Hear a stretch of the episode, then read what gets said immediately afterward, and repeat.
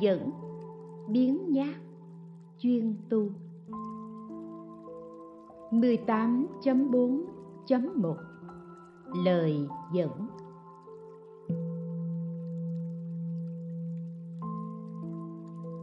Chỉ tu hành nhẫn nhục thôi thì chưa đủ. Vì ý chỉ rốt ráo chưa được hiển bày. Thế nên phải tinh tiến để tâm không biến nhát kinh ghi, tỳ kheo các ông phải dõng mãnh tinh tiến.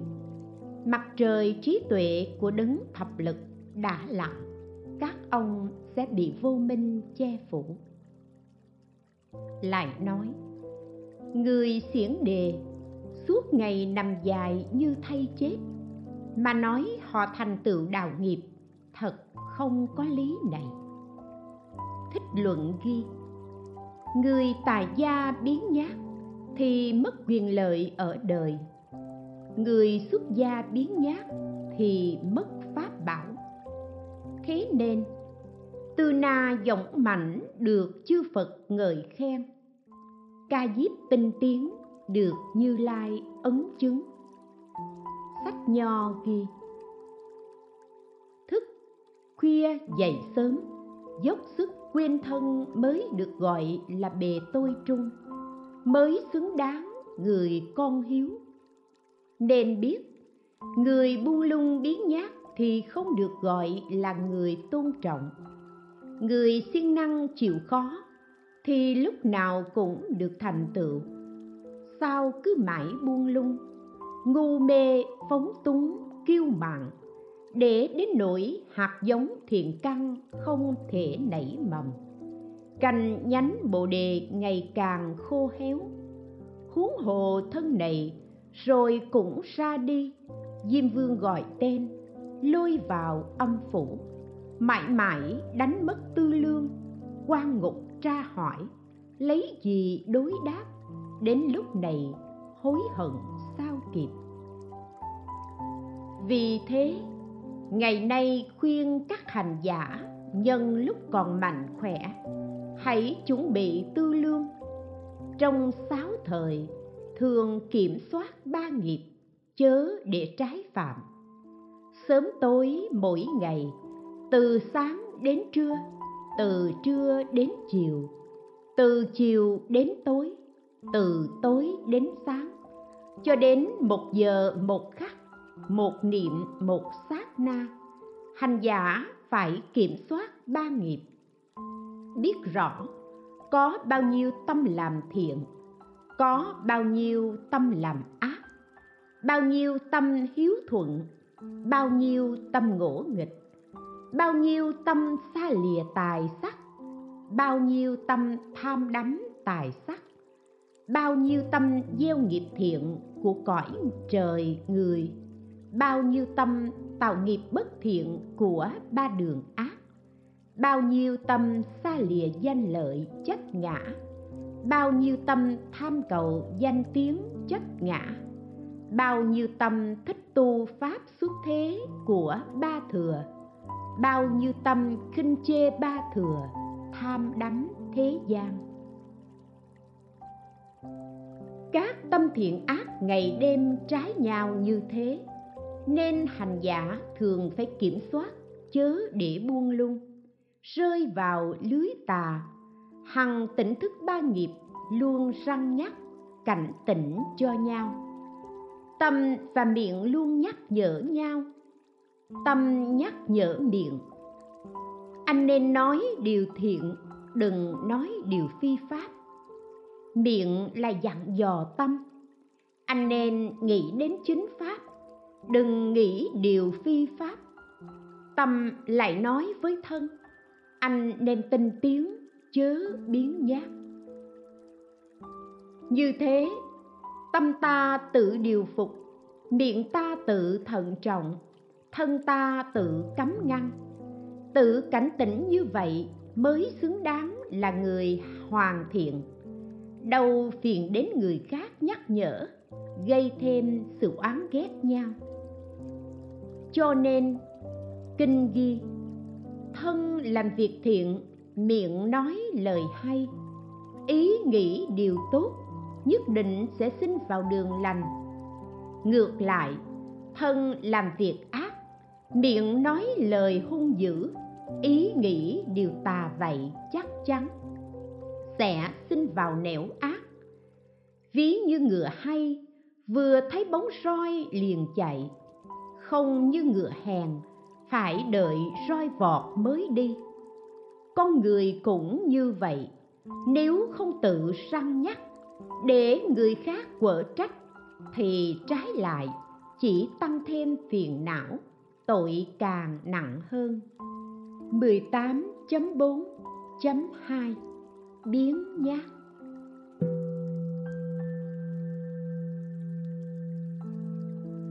Kinh Bồ Tát Bản Hạnh ghi, Đức Phật bảo A Nan, Biến nhát sẽ làm chướng ngại mọi điều.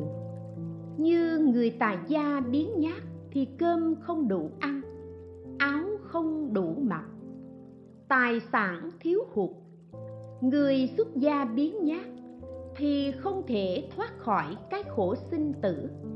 Nên biết tất cả mọi việc đều nhờ siêng năng mà được hưng thịnh. Bấy giờ, đế thích liền nói kệ, muốn cầu đạo giải thoát, đừng tiếc thân mạng mình, xả thân như đất bẩn, thấu rõ không thật ngã. Dùng của bậy báo bố thí, không có gì là khó. Người tinh tiến giọng mạnh mới chống được thành phật kinh tăng nhất a hàm ghi, nếu người biến nhát, gieo nghiệp bất thiện, sẽ làm tổn hại đến sự nghiệp nếu siêng năng mới là điều tốt đẹp hơn cả cho nên, Bồ Tát Di Lặc trải qua 30 kiếp mới thành Phật. Ta nhờ sức tinh tiến và tâm vọng mạnh nên thành Phật trước Ngài Di Lặc. Vì vậy, các ông phải luôn tinh tiến, chớ có biến nhát. Kinh thí dụ ghi, vào thời Đức Phật Ca Diếp, có hai anh em nọ đều làm sa môn. Người anh luôn giữ giới, tu tập thiền định, một lòng cầu đạo, nhưng không bố thí. Người em bố thí tu phúc, nhưng hay phá giới người anh xuất gia theo phật thích ca, đắc quả a la hán nhưng áo không đủ mặc, cơm không đủ no. Còn người em tái sinh vào loài voi, làm voi có sức mạnh, có khả năng đánh thắng kẻ địch, nên được vua yêu quý, phong cho mấy trăm ấp và cung cấp vàng bạc, châu báu, anh lạc voi muốn gì đều được đầy đủ. Bấy giờ, gặp lúc mất mùa, người anh là tỳ kheo đi khắp nơi khất thực, suốt bảy ngày vẫn không được thức ăn. Cuối cùng mới được chút ít đồ ăn dở, tạm giữ được mạng sống. Vị tỳ kheo quán biết voi kia đời trước là em mình, nên đi đến bên cạnh, kề tai voi nói trước kia, ta và ngươi đều mắc tội. Voi suy ngẫm lời của vị tỳ kheo, nhớ lại nhân duyên kiếp trước của mình nên buồn bã, không chịu ăn uống. Người giữ voi lo sợ, đi đến tâu việc ấy với vua vua hỏi ông ta.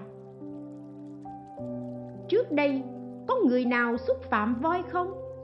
Người giữ voi thưa không có người nào khác. Chỉ có một vị sa môn đi đến bên voi, chốc lát rồi đi. Vua liền sai người đi tìm vị sa môn, hỏi xem đến bên voi nói điều gì. Vị sa môn đáp, tôi nói với voi, ta và ngươi đều mắc tội. Vị sa môn kể lại cho nhà vua nghe đầy đủ sự việc đời trước. Vua hiểu ra, liền cho thả vị sa môn. Kinh phật thuyết mã hữu bát thái thí nhân ghi, phật bảo các tỳ kheo, loài ngựa có tám thói xấu, đó là một, khi tháo dây cương liền muốn kéo xe chạy, hai, khi đóng xe vào thì nó nhảy cẩn lên muốn đá người. Ba, cất hai chân trước lúc kéo xe chạy. Bốn, đạp vào bánh xe. Năm, khi người mang ách vào thân nó thì nó giật xe lùi lại. Sáu, đi càng chạy bừa. Bảy, kéo xe rủi chạy. Nhưng khi gặp bùng lầy thì đứng lì, không chịu đi. Tám Treo máng cho ăn, thì nhìn hoài không chịu ăn. Nhưng khi chủ dắt đi sắp đóng vào xe, bắt ngậm hàm thiết, thì muốn ăn cũng không được. Đức phật dạy, con người cũng có tám tật xấu, đó là nghe giảng kinh phật, liền bỏ đi không thích nghe. Như khi ngựa được mở dây cương thì kéo xe chạy. Hai nghe giảng nghĩa kinh, không hiểu, không biết yếu chỉ của kinh điển, thì nổi giận, nhảy dựng lên, không muốn lắng nghe như ngựa khi đóng xe vào, thì nó nhảy cỡn lên, muốn đá người ba, nghe giảng kinh, liền chống đối, không chấp nhận, như khi ngựa cất hai chân trước, kéo xe chạy 4. Khi nghe giảng kinh, lại mắng chửi như ngựa đạp bánh xe. Năm, Nghe giảng kinh, liền đứng dậy bỏ đi. Như ngựa khi người mang ách vào thân nó, thì nó giật xe lùi lại. Sáu, Khi giảng kinh, không chịu lắng nghe, ngoái đầu nhìn quanh, rồi nói chuyện riêng như khi ngựa đi càng chạy bừa. 7. Nghe giảng kinh, liền muốn bắt kẻ bẻ đến cùng, hỏi vặn để đối phương không thể đáp được. Lại cắt ngang, nói càng, như ngựa gặp bùn lầy thì đứng lì, không chịu đi. 8 nghe giảng kinh, không chịu lắng nghe, lại nghĩ đến sự dâm dục mong cầu đủ thứ, không muốn tiếp nhận. Sau khi chết, bị rơi vào đường ác, dù muốn học hỏi, hành đạo cũng không thể được. Người này giống như ngựa khi treo máng cho ăn, thì nhìn hoài không chịu ăn. Nhưng khi chủ dắt đi sắp đóng vào xe, bắt ngậm hàm thiết, thì muốn ăn cũng không được. Đức phật dạy ta nói ngựa có tám thói hư, con người cũng có tám tật xấu như vậy. Sau khi nghe phật dạy, các tỳ kheo vui vẻ lễ phật rồi lui ra. 18.4.3 Sách tấn tu tập.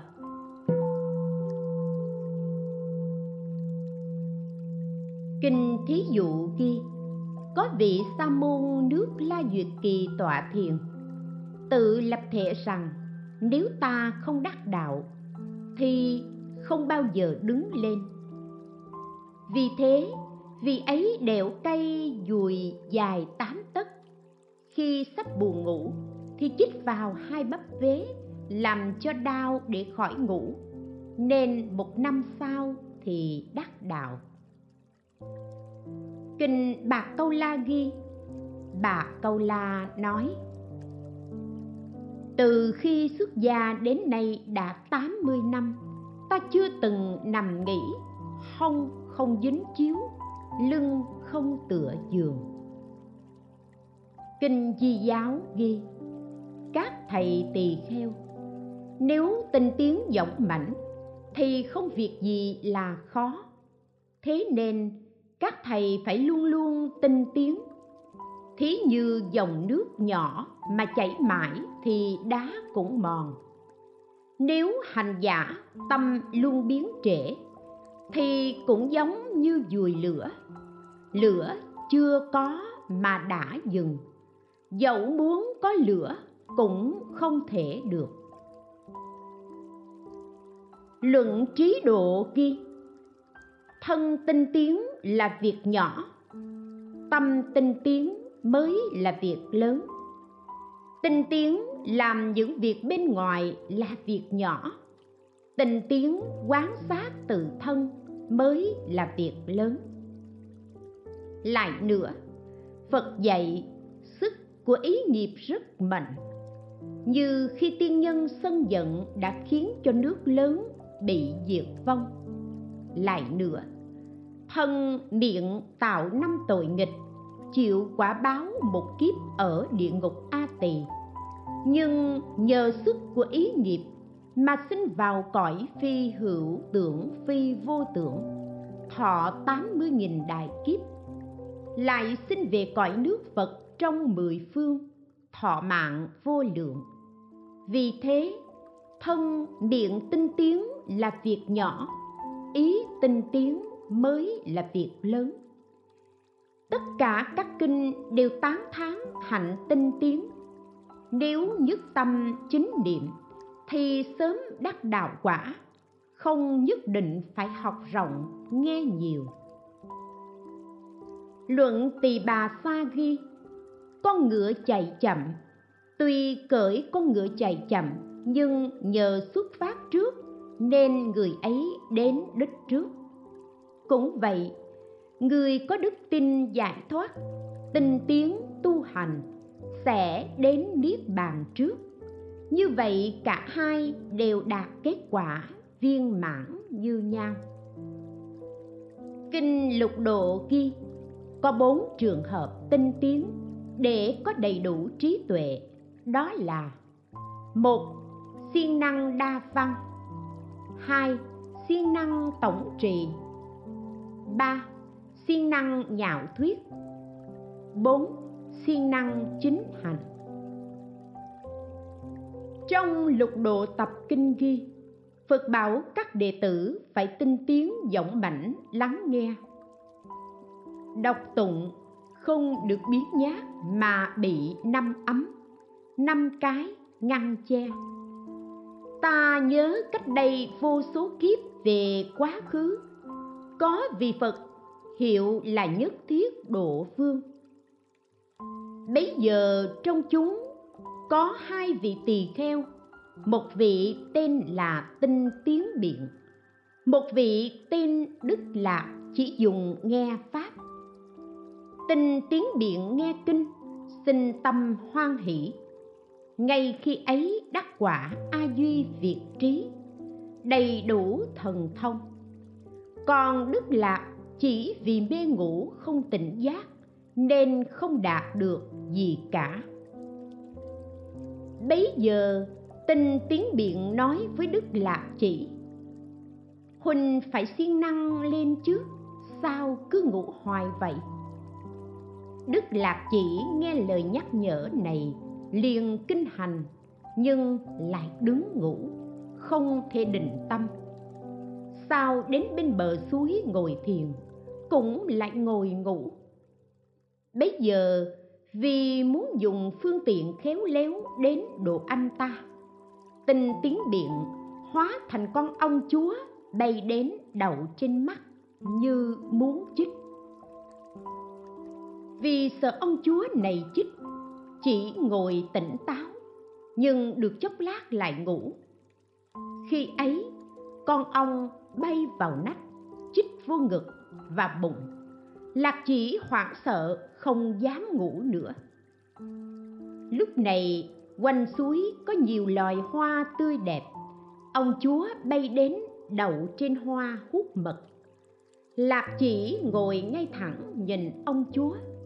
Sợ nó bay đến chích nên không dám ngủ. Ông chúa ham hút mật hoa không chịu bay một lát sau, ông chúa ngủ gật, rơi xuống buồn tắm gội thân thể xong, nó lại bay về đậu trên hoa. Bấy giờ, lạc chỉ nói kệ cho ông chúa nghe. Thân mày được no đủ là nhờ hút mật hoa, chẳng phải nên mang về cho cả vợ con ư. Cớ sao rơi xuống buồn tự làm nhơ thân thể. Vì thế nếu sáng suốt, bỏ đi mật hoa này, cũng không nên ở lâu bên trong đóa hoa ấy. Mặt trời lặn, hoa khép muốn ra cũng không được. Phải đợi sáng hôm sau, mày mới bay ra khỏi. Suốt đêm dài tăm tối, như thế thật khổ nhọc giờ ông chúa nói kệ đáp lại lạc chỉ. Phật pháp như cam lộ, nghe hoài không biết chán, chớ nên xin biến lười, không ích lợi cho ai. Biển sinh tử năm đường như rơi vào buồn nhơ, người ngu si mê lầm, bị ái dục, trói buộc. Mặt trời mọc hoa nở, ví cho sắc thân phật mặt trời lặn hoa khép, như thế tôn niết bàn. Gặp thời phật ra đời, nên tinh tiến tu hành. Bỏ ngủ nghỉ ngăn che, đừng nghĩ phật còn mãi. Yếu chỉ của pháp màu, không phải nơi hình tướng. Tôi hiện ra tham đắm, nên biết là phương tiện. Khéo léo để độ ông được lợi ích thực sự, nay biến hóa như vậy cũng là vì tất cả. Bấy giờ, đức lạc chỉ nghe bài kệ này liền đắc bất khởi pháp nhẫn, và nhân đó đắc đà la ni. Đức phật bảo tôn giả a nan, tình tiếng biện thuở ấy là ta. Đức lạc chỉ chính là bồ tát di lặc. Thuở ấy ta và di lặc cùng nghe pháp nhưng vì di lặc mê ngủ nên không chứng đạo. Nếu ta không dùng phương tiện khéo léo để giúp đỡ thì bồ tát di lặc đến nay vẫn còn ở trong sinh tử chưa được giải thoát. Kinh pháp cứu thí dụ kia, thuở xưa ở nước ngoài có một thanh tín sĩ, hết lòng cúng dường tam bảo. Bấy giờ có vị sa môn cùng với các bạn đồng đạo đều đã đắc thần thông. Sinh tử đã dứt. Khi ấy, vị thanh tín sĩ này lâm bệnh nặng, trị đủ thuốc men vẫn không khỏi. Bấy giờ, người vợ đứng bên cạnh khóc lóc, sầu khổ, nói cùng là vợ chồng, sao một mình anh phải chịu khổ như thế? Nếu anh chết đi, em biết nương tựa vào đâu? Phận gái cô đơn biết cậy nhờ ai? Nghe vậy, người chồng xót xa ngày đó mạng chung. Thần thức tái sinh làm con giòi ở trong lỗ mũi của người vợ. Người vợ khóc mãi, không ngớt bấy giờ, vị sa môn ấy đến thăm bà ta. Biết người chồng mới chết hóa làm con giòi ở trong lỗ mũi, nên muốn khuyên bảo để bà vơi bớt nỗi buồn. Thấy vị sa môn đến, bà ta càng thêm sầu khổ, thưa. Bạch hòa thượng, làm sao đây? Chồng con chết mất rồi bấy giờ người vợ nước mắt nước mũi chảy dài. Con sâu trong mũi bèn rơi xuống đất. Người vợ xấu hổ định lấy chân chà chết nó. Vị sa môn liền can. Đừng đừng đừng giết nó. Người chồng của con hóa sinh làm con giòi này. Người vợ thưa với sa môn. Chồng con siêng năng tụng kinh giữ giới không ai bị kịp. Vì sao mạng chung lại đọa làm con dòi này? Vị sa môn đáp, bởi vì con thương yêu, khóc lóc, than thở, nên chồng con lưu luyến. Vì vậy sau khi chết, chồng con đọa làm dòi.